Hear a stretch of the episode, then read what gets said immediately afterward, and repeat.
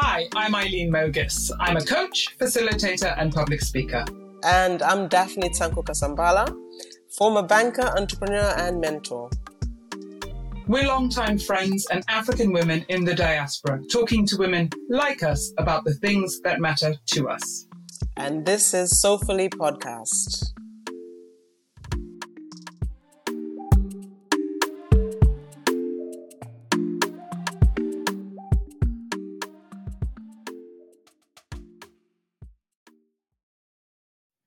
Well, today we've got a really great episode lined up, don't we, um, Daphne? Tell us a little bit about who we're talking to, what we're talking about, and what inspired you in the episode.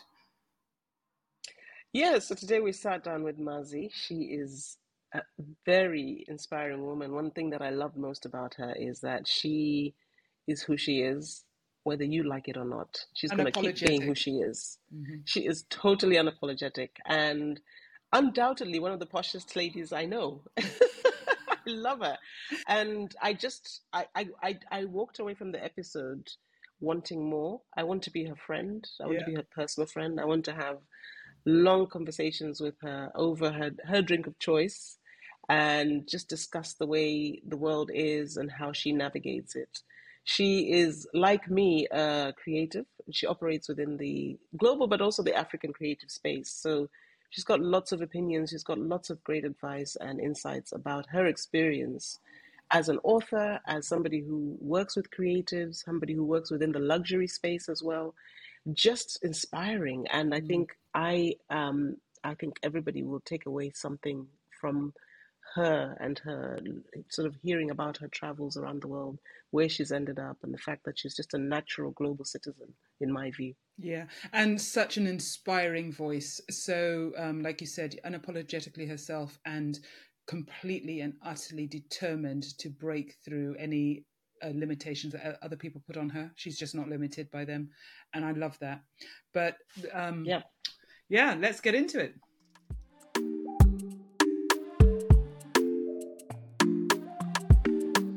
Are so happy to welcome Mazzi Odu onto today's show. Now, I've known Mazzi since about 2003, I think, and I'm always in awe of her determination, her eloquence, and sheer passion for life. She is a published author of Heaven in Your Handbag and has written for numerous publications from US and British Vogues to CNN Style. She's a writer, editor, cultural consultant, and founder of Magnus Oculus. Her work is focused on fashion, art, design, and food, and the way that cultural identity is informed and evolves through the usage and meaning we place in the items we wear, we use, or we consume every day.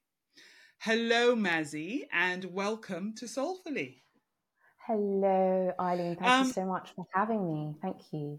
It's very exciting to be here. It's such a pleasure.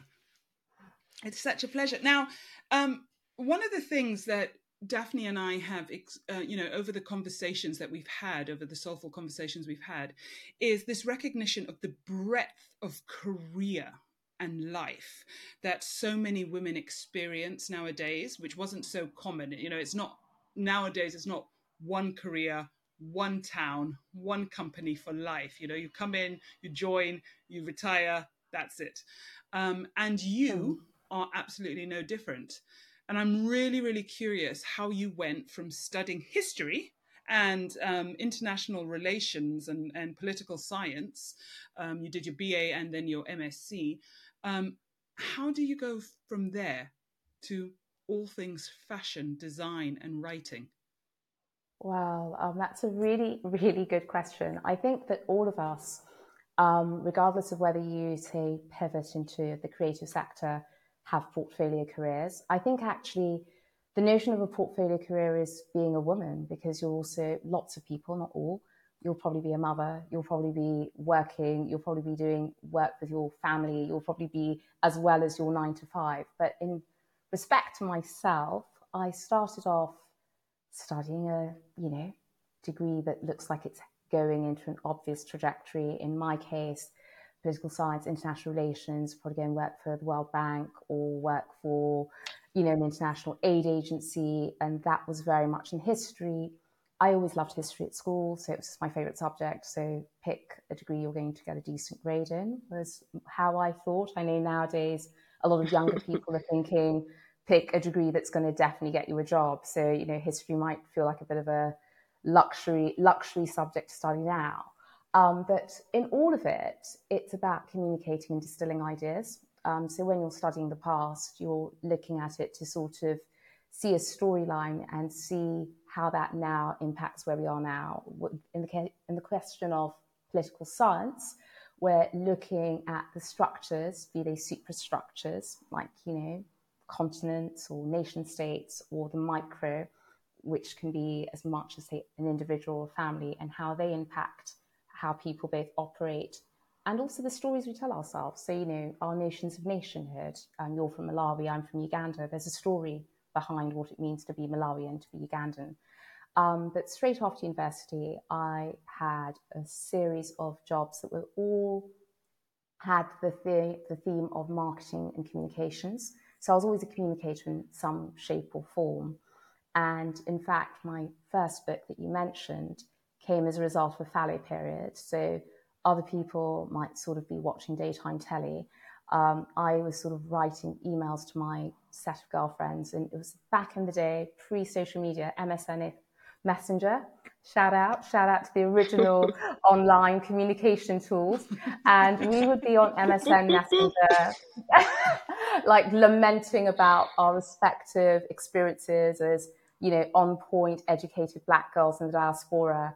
And I would always throw in, you know, some sort of distillation of this from a political science or whatever historical analysis, but then I'd always throw in a bit of Bible a bit of Bible exegesis. And before I knew it, I actually had the frameworks for a book, which was how my first book was born um, and published. And from there, you would think, okay, then she would launch full on. Well, let's stop here. Let's stop here because I do want to. I do want to know how you go from there. But I, I love what you said about um, what you studies is you know basically about storytelling and so it's really interesting yeah. to listen to how, as you reflect um, y- your passion um, is still it, it is being distilled so you're i mean i know you i know you are passionate about beautiful things and you and, and passionate about words mm. and how you frame that but it's a really interesting way to look at how you know what you've studied and how that has also informed it's just it, it's informed who you are and how you are uh, how you present yourself in the world um mm. but al- also you're talking about that that disgruntlement as being a, a, you know a young black woman in the diaspora a young african woman you mm. were born in the uk but you are of ugandan descent yes. what was that experience like growing up um, being being British, but also being Ugandan, being you know how how did that inform your story? Oh, that's a really interesting question. Um, I know that you know there's a lot of like sort of research now on whatever third culture children or transnational identities. Um, I've always, when people ask me where are you from, I've always said Uganda, which sounds a bit weird because I technically was not born in Uganda. I can claim made in Uganda. Um, but I also see where you're from as how you were raised. And I was raised by two Ugandan people, and they were not, obviously, they spoke English. Obviously, they were professional people. Both my parents were professionals, both of them were very highly educated. This is not some, you know, um, hard knock migrant story at all. Um, spoiler alert, you can probably tell from how I sound. Um, but um, they were very they were very very very determinedly Ugandan. So we spoke our language. Um, I had an English name that I used at school. I was not called that in the family home. No one in my family called me by my English name, my English given name. Um, we ate Ugandan food.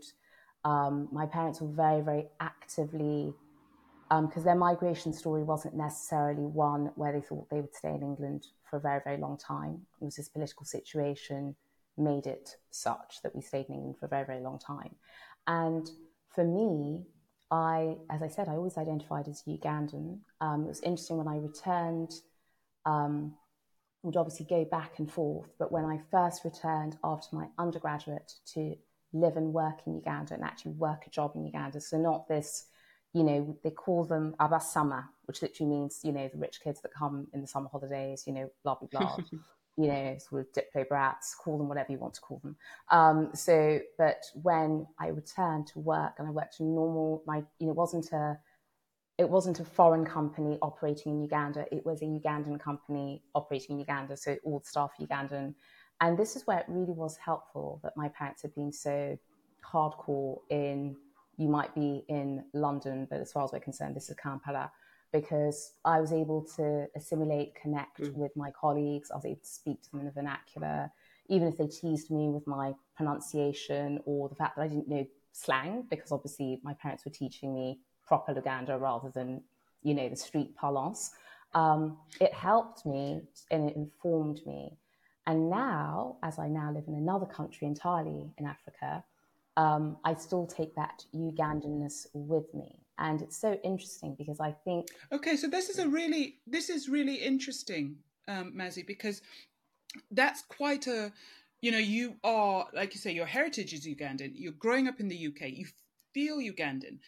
Sometimes I know that we can feel our you know our heritage, but when we mm. come back to that place, we don't really belong. Did you mm-hmm. feel? when you came back to Uganda that you belonged there? Was it was did you have a culture shock? Was it just completely normal? What what was that experience like? Well, I think this is again this is where it becomes really interesting because my parents were from a certain not just age era, so they were they were the people who basically fought for independence. My father was much older than my mother, um, so these are people who essentially grew up at the end of the colonial project um, a lot of my peers, their parents will probably be younger than my mum and dad. So their notions of what they might have taken on from the colonial project or not taken on will be different. Their notions of what they think is important to keep in might be different from the notions my own parents might have thought were important to keep in. Um, so there were definitely, it was different iterations of Ugandanness. And I think this is something really invaluable for all of us to take on. There's no such thing as a homogenous nationhood. I mean, going back to what I studied, there's no such Englishness is many things. Nigerianness is many things. Ghanaianness is many things. Um, Ugandanness is very many things. But what happens is the dominant storyline, the dominant script gets presented as this is what it is to be an English person, or this is what it is to be a Ugandan person. So woe betide you if you do not completely fit this random dominant storyline that might be dominant for a number of reasons. Um, it causes a do I belong?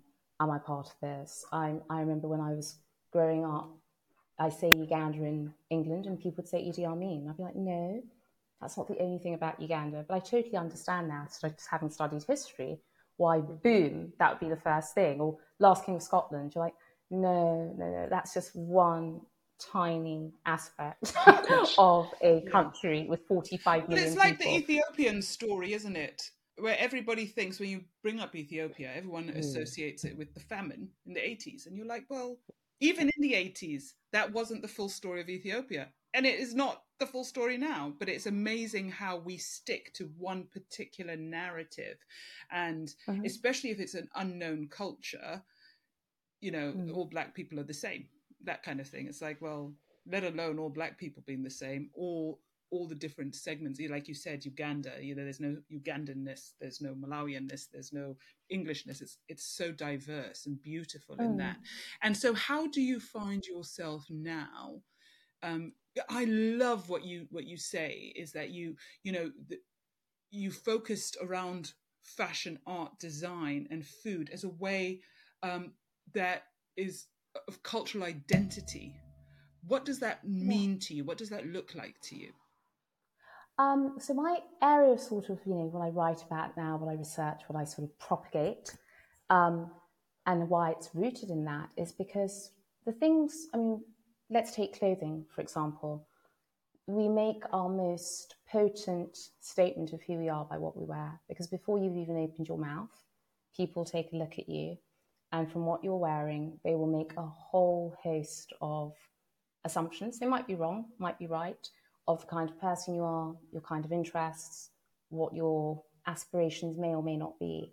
And then when someone goes to your home, for example, and sees what you're choosing to eat, what you're choosing to keep from whether your culture of origin, what you carry with you wherever you go, what you choose to wear or put on wherever you are in certain spaces and places as a marker of your identity. Those are the most potent things before you've even told someone, oh, you know, my name is XYZ and I live in Lusaka and this, that, the other. The fact that you're always wearing, you know, your cabochon cut emerald necklace that's from a Zambian mine, immediately you're kind of making a big point of it. You're already, you know, you're carrying your culture. You're not wearing something from the Place Vendôme in Paris, for instance. And that's obviously the super high end version. But I do feel that if they, um, you know, clothing, fashion. I was about design, to say, can we can we bring it down to Camden Market and and. sorry, sorry. But even if you bring it down to, I mean, I'll even if you bring it down to, for example, I often wear, although today I'm not wearing because I'm wearing a long sleeved um, blouse. I often wear a um, cow horn cuff. So cow horn is something for jewelry that we use specifically quite a lot within Eastern and Central Africa. Mm-hmm. Don't necessarily find it in West Africa. Mm. And when one sort of sees that, they're like, oh, you know, a lot of people who end up, say, from here, where I am now, like, oh, what's that made of? And it's like, it's cow horn. We use a lot of cow horn jewelry in Southern and Eastern Africa. So that immediately, just from my jewelry choices, you'll already know there's something culturally different to me in spite of the location I now found myself in. It becomes a conversation starter far more than wandering around, you know, with a placard, I think. And it's a softer, yeah. it's a softer, I mean, people talk about soft power now, but, um, and we see that now within the African diaspora, people plugging into African fashion, people plugging into African music. You know, there's Michelin starred restaurants in London serving food of African origin. So that soft power, I think, often does a lot mm-hmm. more to propagate and to, you know, to really celebrate, you know, the diversity in different places than, say, wandering around with a placard or writing a 50,000 word essay, as I may have done about, you know, nation statehood, discuss maybe 20, maybe there'll be a small niche of people that might be interested in that, but soft power is often what we wear and what we're interested in and what we choose to invest in and stuff. But yes, and Kitenge is an interesting one you mentioned, Daphne, because obviously everyone's claiming it. So Western Africans claim it, us in East and South, we claim it. Um, some people say it actually came from the Dutch. It's it's a contentious topic. It did. it absolutely did. I'm a student of African cultural um, heritage and design. And yes, the, it, it came the the way Kitenge ended up landing on our shores mm. from the Dutch is quite an mm. interesting story. Very interesting. But um, enough about that. Hey, I mean, at the end of the day, if if we can claim it, if if we are claiming it as ours, then let's yes. let's do that. How how it got here is another story. As it's long like, as we know that that heritage. Well, let's not even start about cultural appropriation and how we claim what for. Oh my goodness! well. that's a whole other conversation. But it is know, Mazzi. Eileen, can I jump in there because I think um, we are talking about these very complex uh, topics about cultural identity and all that. But I think for some for some some viewers and listeners, I'd love to know because you talked about obviously being born mm. in the UK, and then you talked about going to work in Uganda, and you touched on living in another part of Africa, which I know is West Africa. Just give us a little bit of a summary. You were born in the UK, you grew up there, and then graduated and ended up working in. How long did you live so, in Uganda, and what took you to West so Africa? Obviously, like most, a lot, not most, a lot of people, you go in and out. So even when you're studying, you're still engaged with your home country if you're fortunate enough to be, as I was. And then after my undergraduate degree, I went and lived in Uganda for a couple of years in between going to do my master's. Um, and then um, that's where I worked. So I worked for an internet service provider. So it was very early days of, you know, dot com and some people sort of understanding about ISP. So it was also a new market and communicating that. And, you know, that being part of that digital revolution in the early noughts that was happening in Africa and obviously blew up exponentially. And then I went back to England um, in 2002, which is when I met Eileen to do my master's. Um, and then I lived in England working in different comms roles, mainly in the finance sector, which is how I landed in a comms role in the finance sector in Lagos. So when I first got this job, it was quite interesting because this was 2008. Ooh. And a lot of my, even my West African friends were saying, tread with care. You're not from, we're a very different kettle of fish in West Africa compared to Eastern Africa. Uh, you might think you know us because you went to school with a few people from Nigeria or Ghana or Sierra Leone. I had, I had, I've always had a Pan African crowd of friends, as Eileen will attest. Um, I think because my parents themselves mm-hmm. were Pan Africanists, they were part of that independence movement. So even growing up in our family home, there were people from all over Africa. So I didn't feel it was too much of a leap to go and work in another part of Africa where at the time I had nothing connecting me there other than the job. Spoiler alert, I met my now husband in that period. and um, I met my now husband in that period. So now you have more connecting you to Nigeria. I am all in for Nigeria. I now have a child, so I'm definitely now very much part and parcel, as they say in Nigeria. I'm part of it. I'm part of it. So you can no longer. Like, I'm no longer an adjunct. I am in it. so it's and so it's really interesting again about how one engages the level of um, buy-in or the level of seed sowing, however you want to describe it, you have to a country. So maybe had I gotten married to a Yorkshireman and moved to the Pennines, I'd be very all in more for England. I do think sometimes where you then sow your roots, then it's okay, I'm here now. Um, I now contribute um, to that space. But obviously, with all these different cultures sitting in the background, because it's not like I'm going to ever try and pretend to be a Nigerian woman, because I'm not. But I will add that experience mm. to the many ones I've been very fortunate to have. This is an interesting thing because, as a, a, a, you know, as another Af- one African woman to another, you know, you marry another African mm. who's not from your culture. Mm it's a whole different ball game, right? So I'm married to someone from uh, from Ethiopian heritage, and you're married, Mazzi, to someone from uh, Nigerian heritage. And so what you kind of think, okay, well, I'm gonna, it's gonna be easier because you know we're African, but like you said earlier, it, it's not the same story. Let in countries, let alone in different countries. Um, how have you found that for you? I mean, I know for me, not only you know I third culture kid, living in different places. My husband's same, you know, born in Ethiopia, raised in Germany. But you'd think our stories would have some crossover. There's some things we can identify with with each other, but our stories are so different. Mm. I think that the common ground is we both know what it is to be multicultural. But other than that, our actual cultural experience is so different, down to the food. You know what I mean? Mm-hmm. Like the food is completely different mm. the, the the clothes the, the the jewelry all of it is completely mm. different mm. um, so how has that been for you to, to add to your big pot of cultural wonder well, you know, it's such an interesting question you say about how, you know, navigating, you're both from Africa and then you're not, but you're not from the same country and then you get together. I think um, when you know when one thinks about these experiences from the diasporic lens, what will often bind you is you are black people in a majority white country, um, which is not my situation because obviously we're well we're in the yeah. world's most populous black nation, which is what Nigeria is, and um, so you're in a black majority country. Um, but I think going back to storytelling, in the same way one wouldn't expect an Eastern European and a Western European to have similar things. I think there's all, often, again, talking to what I was saying earlier about the dominant story that's told. And, you know, there's all these amazing podcasts and social media tools that are, you know, dismantling that idea of homogeneity in blackness or homogeneity in Africanness. If you're now with somebody who's from another culture, you would immediately see the different modus operandi, whether it's from you know, like you said, the clothing, the food, the cultural customs.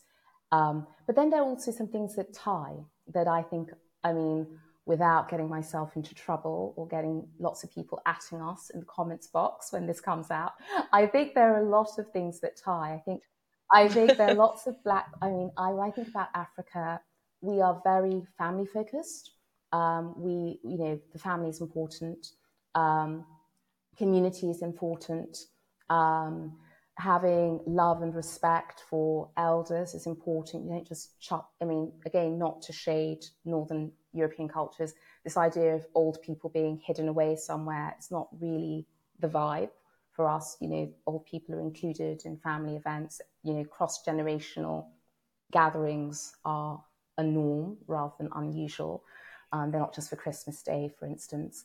Um, so there are lots of things that tie. Um, with some groups, I can speak for myself, faith can often tie one together. So if you're from the same faith group, that can be something that cuts across your cultural identities.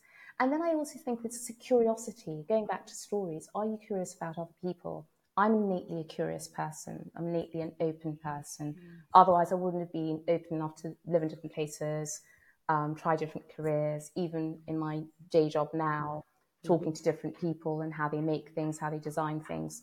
So I'm very, if you're coming with an approach of curiosity and respect, I think you can create a wonderful community um, beyond just your marriage partnership. You can make friends anywhere because you're not sort of sitting there going, oh, we make much better we do much better things with plantains in Eastern Africa than you guys do in Western Africa. Or, oh, you know, nyamam at your suya uh, it's just nothing compared to, you know, if you're always coming with that approach, of course, you're not going to, A, you're not going to make any friends. or, you know, so, and B, you're not going to see the beauty in that new place. So Mazzi, are you are you saying you've ditched the nyama choma no, and the ugali? No, are you saying that? Please don't say that you've done that. We have an ongoing discussion where I say East African and Southern African meat trounces anything I've eaten in West Africa. I don't know whether they make these poor cows walk for 500 miles. The meat's so sinuous. It's not tender. um, no, hard pass. I mean, if someone's, there's some things where I will very be very vociferous.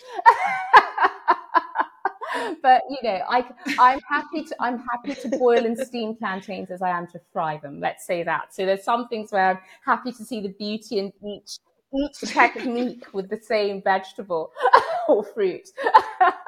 I can imagine um, what a rich experience your daughter must be having with one parent from East Africa and the other from West, because you rarely see it. I mean, I've seen more people who are who come from Jamaican and West African um, parentage ah. than from West Africa and mm. other parts ah. of Africa.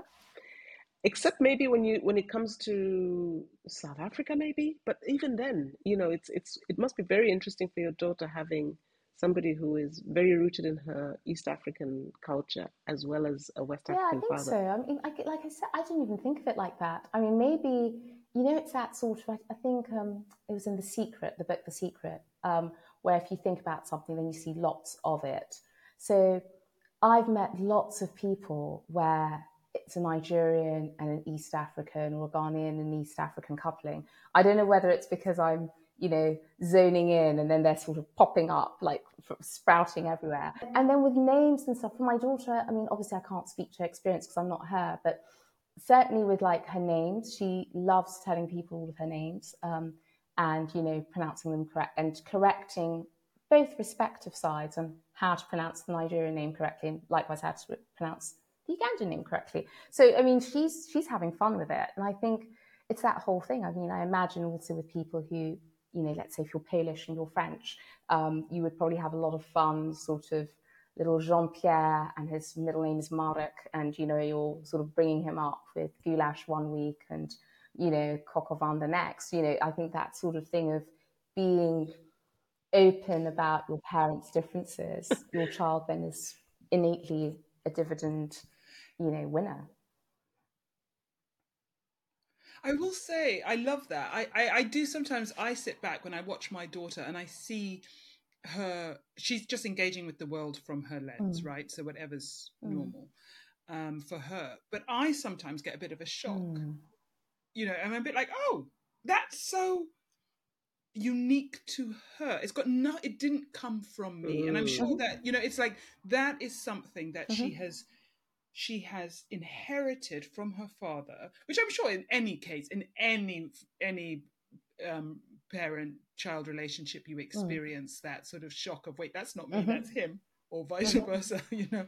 But to see it within cultural things, you know, um, her absolute love. I mean, I love Ethiopian food, absolutely love it. But my daughter immediately, the first time she tasted injera, which I can't cook, she loved it. Yeah, we have a phrase in Luganda which literally means chidimumsai, um, which literally means it's in the blood, but it also speaks to like the blood, your heritage, your lineage is having a conversation, like, you know, generational back. So they even say Meriaba Jajabo, which literally means the food of your grandparents, your food of your ancestors. So she's eating injera because that's her ancestral food. Of course, she's going to tuck in. So as it's innately in the It's in DNA. the blood. It's like It's in it's like this is our blood. grub. Fantastic. Why are you feeding me cornflakes? Pasta be gone. This is the this is the real food. Exactly. Yeah. Stop that foolishness. Why?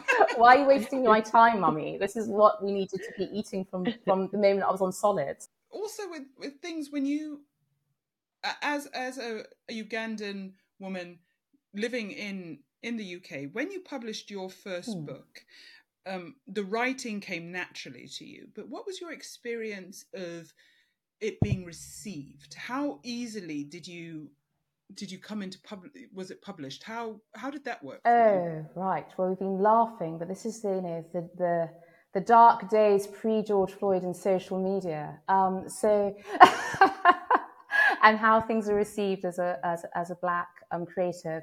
So it was really interesting. I had a fantastic publisher.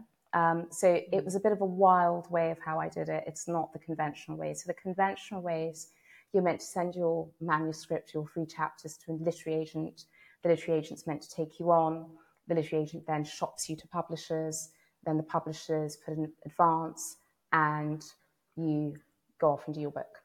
Um, I had been trying, in fact, I am still trying 20 years later now, um, from since I've met you, Eileen, to get a literary agent. Um, so before, in the olden days, like I said, you know, pre-social media, there was this notion, and you can sort of see it in the sort of books that were published, that if you didn't come from some sort of urban, gritty background, then you weren't black. Um, and most of these commissioning editors are sort of white and middle class. So they're expect, hang on a minute, you didn't grow up in Sink Estate. Um, your parents both, you know, are okay. You know, everyone speaks English well. You know, you're not the sort of the, you're not the random one person in your family. you don't fit our Yeah. narrative of You're what it means to be black You're not black enough. Which is very interesting because, as you can see, Yeah. I'm quite dark brown. I was like, um, how how much darker do I need to get? it's not.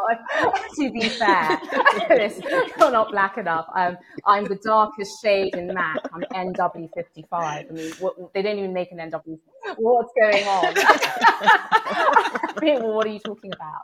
Uh, so there was a lot of that, and um, Yeah. I, with my first book, Mm. um, my a dear friend of mine, we were sort of sitting, um, drinking gin and tonics as you do in Soho, and he said, you know, who, who would you want to be published by? And the publisher was Darton Longman and Todd, and me being the sort of high achieving African girl that I was, I was like, I want to be published by DLT because they published the Pope, the then Pope that was alive, and they published the Archbishop of Canterbury. So obviously, I'm writing a Christian book. That's where my book belongs. I mean, some people might think, oh my goodness, how grandiose. I was like, aim mm. high, because then if you crash, at least you're. yeah perfect you got to set your intention set your So So intention I literally, set I intention literally, old school style, sent a chapter of this book, synopsis, brown envelope, went to the, I don't even know that post office is still around. There used to be a 24 hour post office in Soho. I plonked it in there, forgot about it, continued drinking with my friend. Um, and two, three weeks later, I was in some crappy temp job because, you know, this is again the reality of living and working in London. You take the jobs you can get. I was a crappy temp job. Um, I think filing or something really unglamorous. And um, I got a call on my phone and um, the person said, "Oh, hello. Um, am I on to you know? Am I speaking to Mazzi?" And I'm like, "Yes." And they said, "We really loved your book," and I thought it was my friend, like just putting on a funny voice. And bear in mind, this was a Christian book. Oh. I actually said, "Blank off, Fems. I know it's you," and press the red button. Um, the person calls back again and goes, um, "Hello, hello." Um, you're, you're the author of the Christian book. And I was like, oh yes, yes, yes. Oh, I was like, literally, I was mortified. I thought, first of all, you know, I'm a bad Christian because I'm using colourful language. they now, they now know, exposed. Already, I messed myself. It is Your now. public best. It's all over. and um, and um, and um, they they called me. I I luckily I didn't have obviously because I was temping. They were like, "Are you available next week?" I sort of you know shuffled some papers around so I can sound busy. I said, "Oh yes, yes, yes, I'm, I'm available next week." And of course, the day that end of that work day, I mean, again, very cheesy, typical African church girl. I was praising God, bunged on the Kirk car, was very excited. And when I met them, they said, We want to publish the book. And so they gave me an advance. So it was a very unconventional way of getting a, a book book deal. But it was also, in many ways, given that I was getting so much pushback from the conventional route of the literary agents, um, it worked because then the book came out. Now, in terms of how the book was received, it's really interesting again because um, the church I was attending at the time didn't want to haste my book launch um, for various reasons. And so then I sort of was church venue searching and I came across this really lovely church um, on Westbourne Grove, Westbourne Grove Church in Notting Hill. And the then vicar at the time, his wife was an architect. So to save their own church, they'd kind of carved out the turrets to make them into lofts. And then the bottom bit was shops. And then there was still a beautiful sort of open plan loft space that was worship space. But given that my book was called Heaven in Your Handbag and it was the conceit was being, you know, loving your fashion, loving your, you know, nice things, you know, sort of Carrie Bradshaw meets St. Thomas Aquinas and chuck it in a blender. It, the, the space was almost like godly design. I was like, oh my goodness, there's there's a there's an Anne Fontaine blouse shop right there. if I have a wardrobe malfunction, I can just slip out and continue signing books.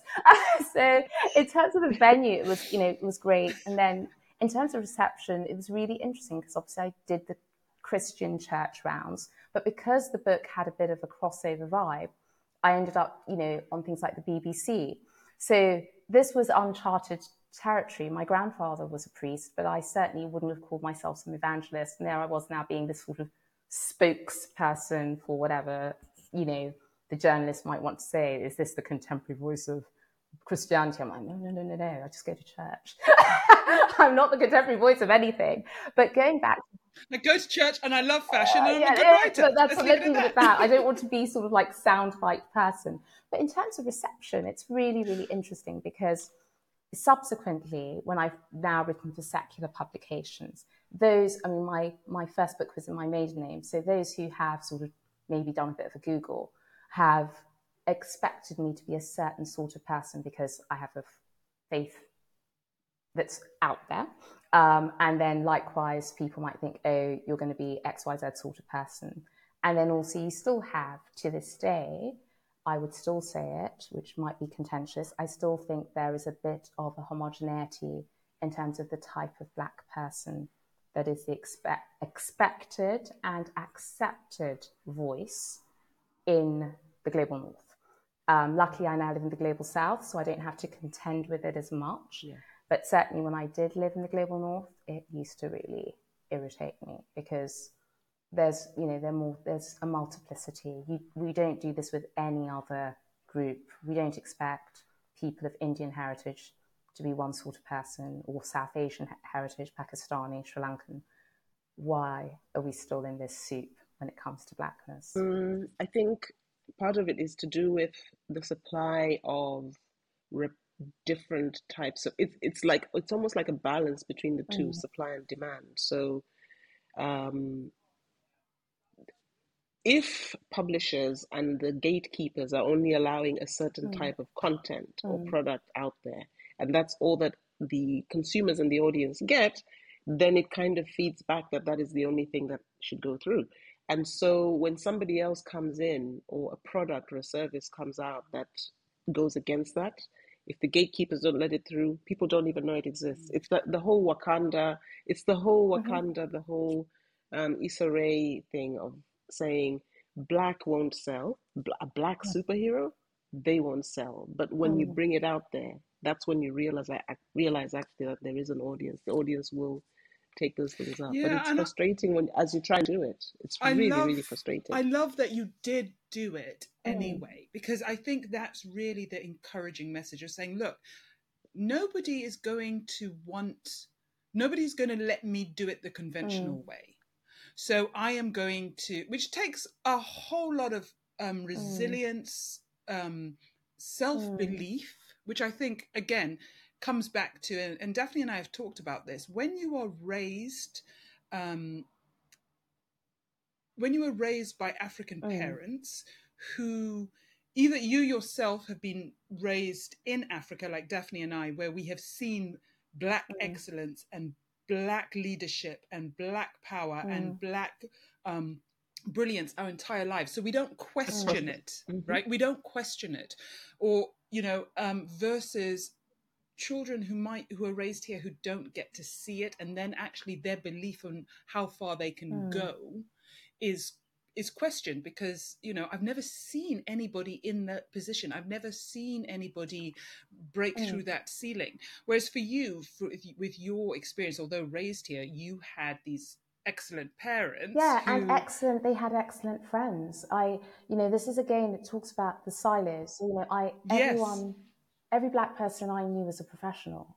Um, every black person I knew was working. Every black person I knew was doing well in their respective field and different fields.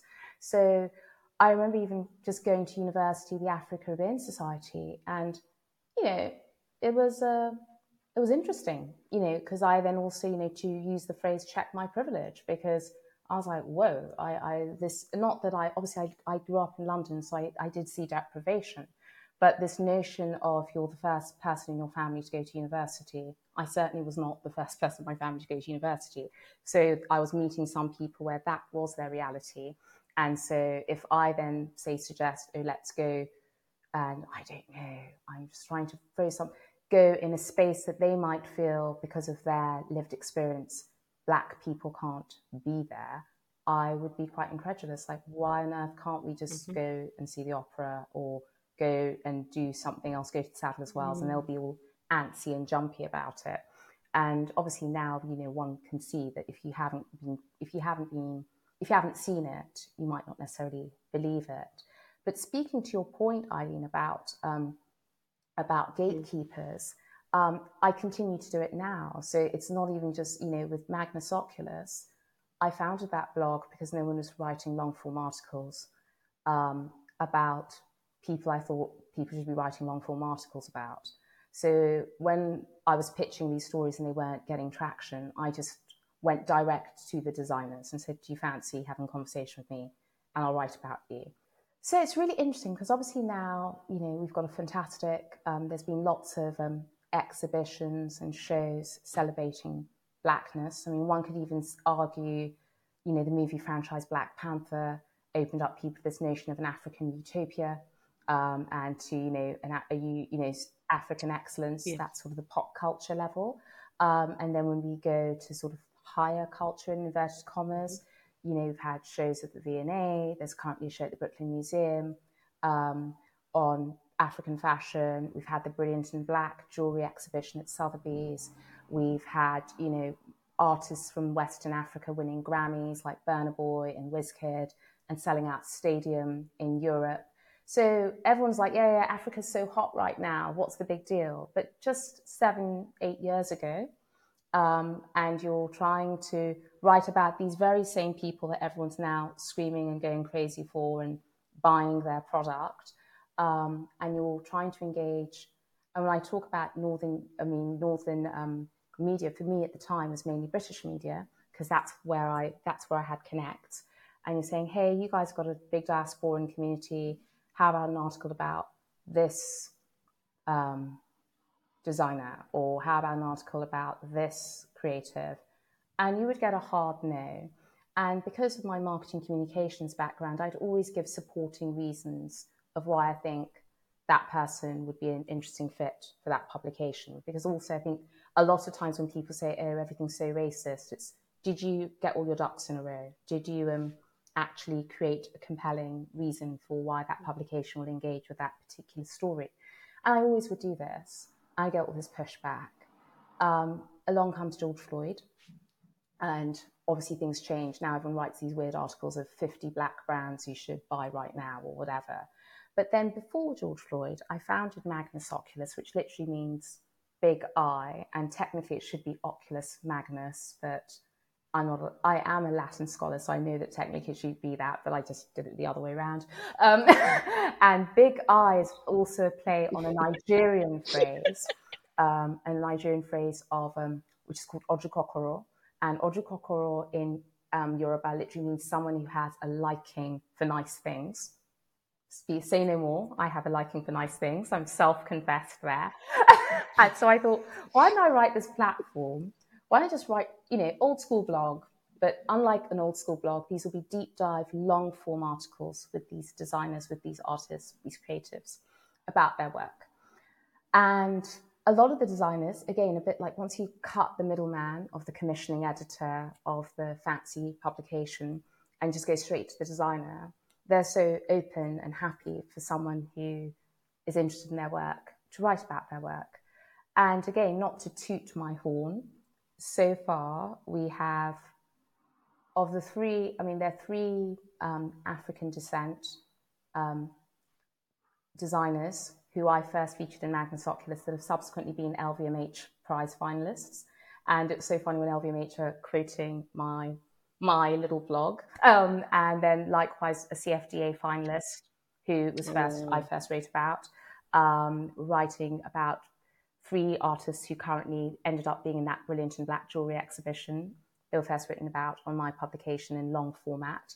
And it's not to toot my horn, because obviously now everyone's now writing about them, which is fantastic, and their sales are growing, which is fantastic, because again, I want people to do well.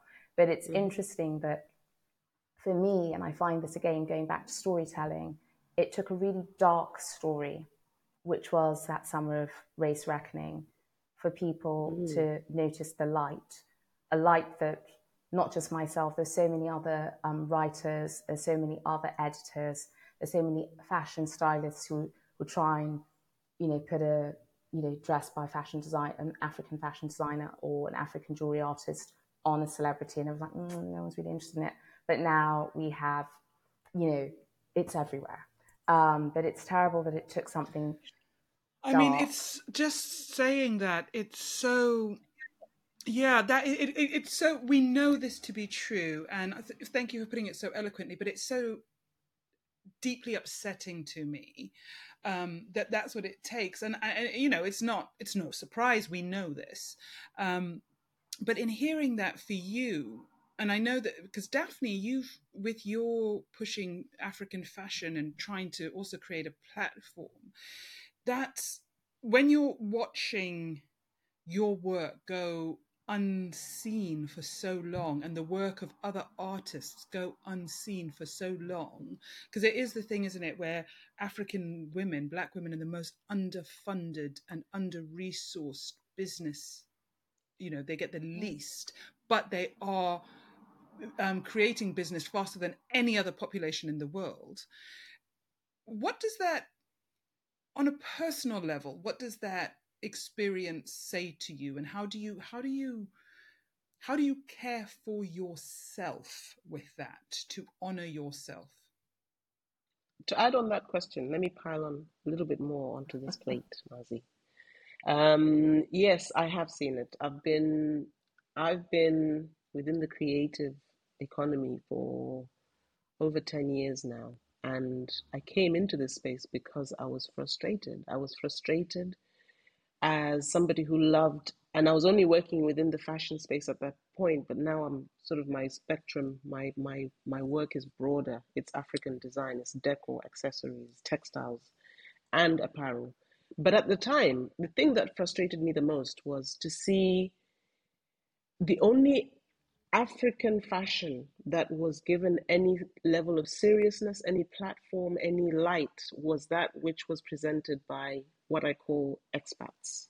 So we had um, Burberry, we had H and M, a lot of high street and high end retail brands bringing African fashion with no reference to Africa. The products were definitely not being made in Africa, and they were being pushed in, in front of audiences, and people were lining up. I think when H and M launched a special collection in 2012, people literally slept outside the, the high the store so that they could get their hands on this because it was in collaboration with Stella McCartney. And it was that frustration to say, can we have Black people's African fashion as well? Can we have authentically African fashion being given this same platform?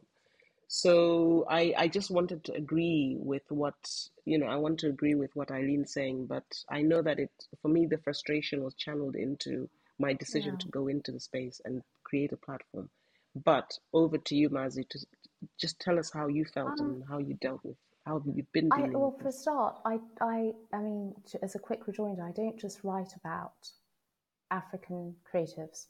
And again, that speaks to my own lived experience. I haven't just lived in Africa. So if you go on my blog, there mm. creatives from other parts, China, mm-hmm. you know, Feng Jie is someone who I absolutely love her work. Um, um, Mbili Kos, who is um, from um, Switzerland originally, um, but she also has some South American heritage.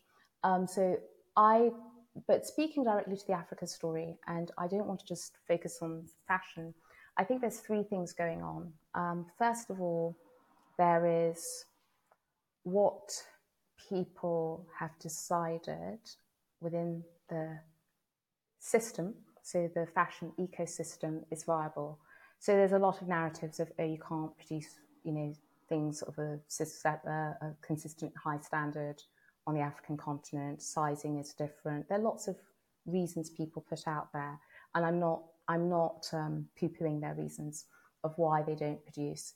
Cultural appropriation has been going on since the dawn of time. It's not new, um, and it's been continually going on. There's some some groups are more successful at pushing back, um, and you know getting vociferous where they get vociferous online and say, oh you can't put a traditional Native American headdress on a girl in a bikini because that's actually a priestly garment. And then people have now chilled out with doing that. But historically, people would just do a potpourri. Oh, we quite fancy that. That looks dramatic. Or just bung it, bung it on a girl in a bikini, which is the equivalent of, I don't know, putting the Pope's habit on a girl in a string bikini. Some people would be very upset about that imagery. So once people understood. And I think what also happens is we as the Africans, and I always throw this to Africans, we're also consumers. So if you're buying a Burberry Ankara trench coat, um, or Burberry, but you won't buy an amazing, for example, the Nigerian designer here, Tiffany Amber, she she did the Ankara trench coat 2 se- mm-hmm. four seasons before the one appeared in Burberry. Go figure. So why aren't you buying the Tiffany Amber one? Um, mm. Why is it that it's only when it's mm. now on Bond Street, when you've gotten your visa and you're feeling cool with yourself and you've sipped your tea in your Park Lane hotel and you now, you know, it's all part of this I've arrived. But the same luxury garment is available a drive away from your family compound. That also speaks to a colonized mindset. You know, why is it mm-hmm. that I know people who weren't wearing African luxury, but since these exhibitions are all of a sudden into it?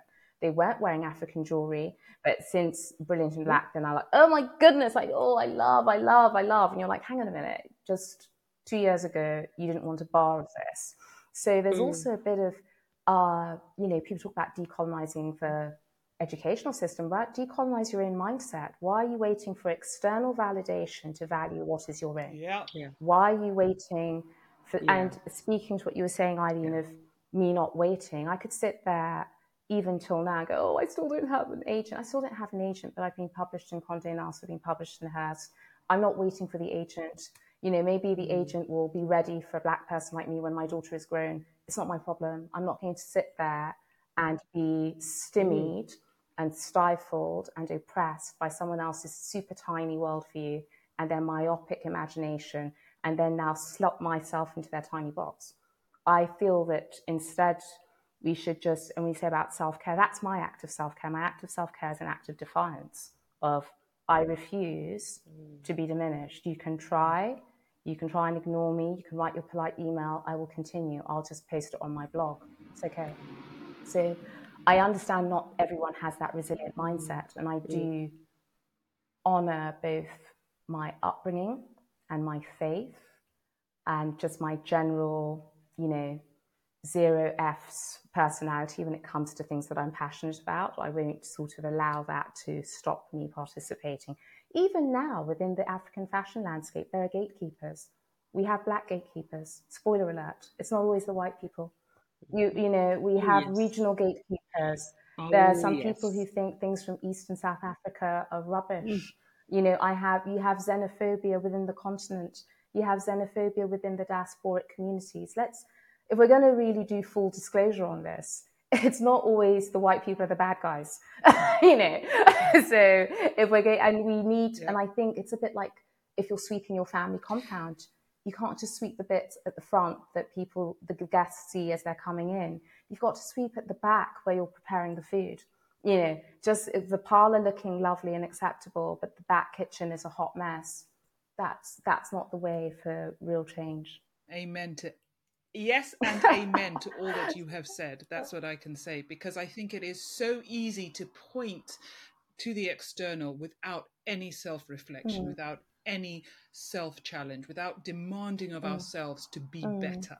And, you know, we want, you know, we want we want to be seen, we want to be heard, we want to be represented, but we're not asking ourselves, are we willing to do that for ourselves? Are we willing to examine why we are not supporting those like us just because of a cultural you know mm. country of origin difference or whatever mm. it is or educational difference which i think that's another thing when you talked about checking out your privilege are we checking our mm. privilege as mm. well you know there's a lot of talk about white privilege which yes is one thing but amongst us as people of color women of color and women of the african diaspora are we checking mm. our privilege i think that's i you know so many things mazzi you have said um, again, it's this is this very hard thing for Daphne and I as we come to an end of a podcast and we're like, we're not finished. Okay. We we're can continue. we're not done.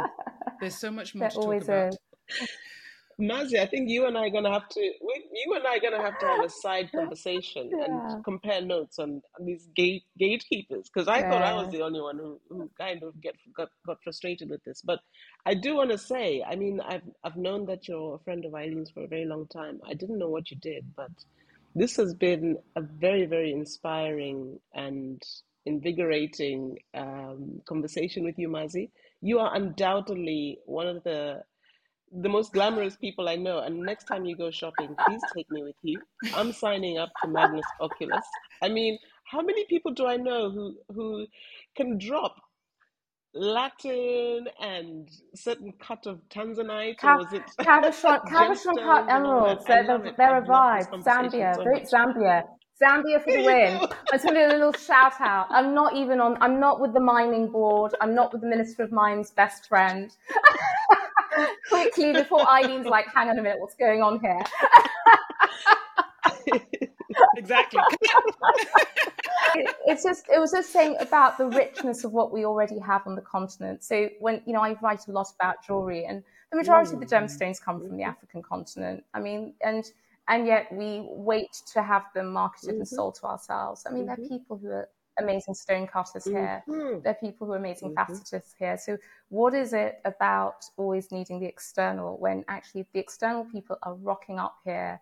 And you know buying up a storm buying the rough stones taking them off somewhere else so it's again even us even us the three of us well, we are we are lovely well. exports that have been taken elsewhere i'm sure there you know some people who'll be like thinking about the brain drain of africa and thinking oh, if only we could get all our diaspora to even commit to coming yes. for three years of their working life and then they can go back elsewhere i mean there are lots yes. of people you know i have friends of mine who are talking about that in terms of the development dividend Um, if we could just get people just to commit to five years, what would it what would it look like for the continent? Even if they go back to steady electricity and power and all the things that the creature comforts that often make people frustrated of relocating. But yeah, it's another topic. Another yeah. topic. That's quite a call, Mazzi, and I, I and I I appreciate I appreciate you saying that. I think it is, you know, I I think a lot of people in the diaspora do have the mm. pull. Mm and it is it's it is a hard mm. decision right? It's a hard mm. decision as to when and how.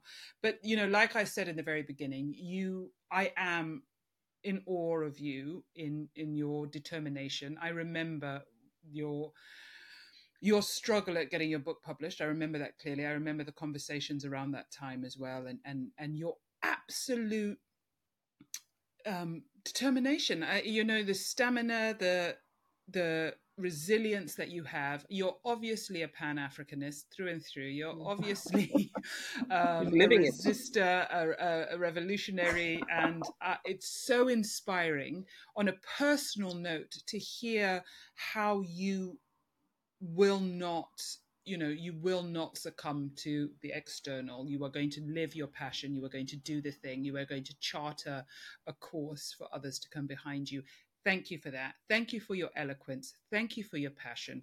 Thank you for just all that is beautiful that you have brought. We appreciate you very deeply and appreciate you coming on to our first ever season. And when we come back in other seasons, we hope you will join us again. Oh. But until then. I would love to know how people can find you and support you. Oh, thank you so much, Eileen, and the joys of waterproof mascara because we might have a panda situation. Thank you for that soliloquy. Um, thank you, thank you, thank you, and thank you too, Daphne. Um, so, if you love um, reading about jewelry design, um, I have magnus.oculus. It's the Instagram handle where we have little reduxes for those of a shorter attention span. And if you like going deep, we have a blog, which is magnusoculus.com, where I pop up there. My main handle um, sort of has a combination of both things I've written for other publications, which is Mazzi Odu. So you can have a look at that M A Z Z I O D U. And that's, I think, it.